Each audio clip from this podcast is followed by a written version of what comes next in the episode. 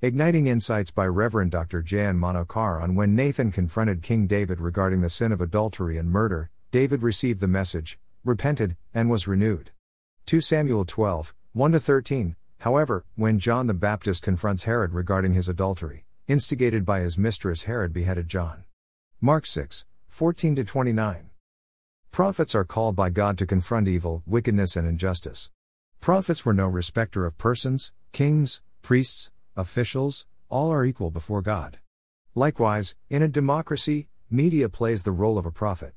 The freedom of press is to speak on behalf of the voiceless, represent moral values, social values, righteousness, and truth.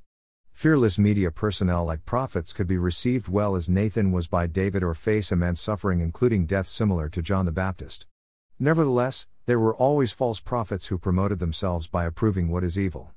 They condemn themselves by approving evil and suppressing truth. Romans 14:22 Today the media and the church is filled with false prophets. 1. Receive, we must develop an attitude of receiving such messages with gratitude like David. God sends warnings through his prophets or teachers or social activists or politicians or intellectuals for the church and the nation. 2. Review, the message should be evaluated or examined with the right spirit and positive attitude. Self introspection is essential even if there is 1% truth in such a message.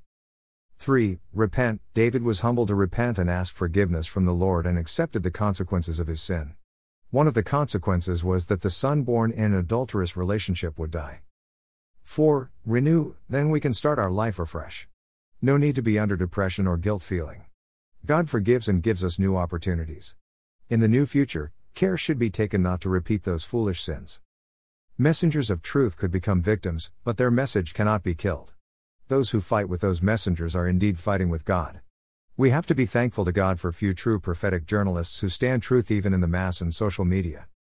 How do I respond to unpleasant messages?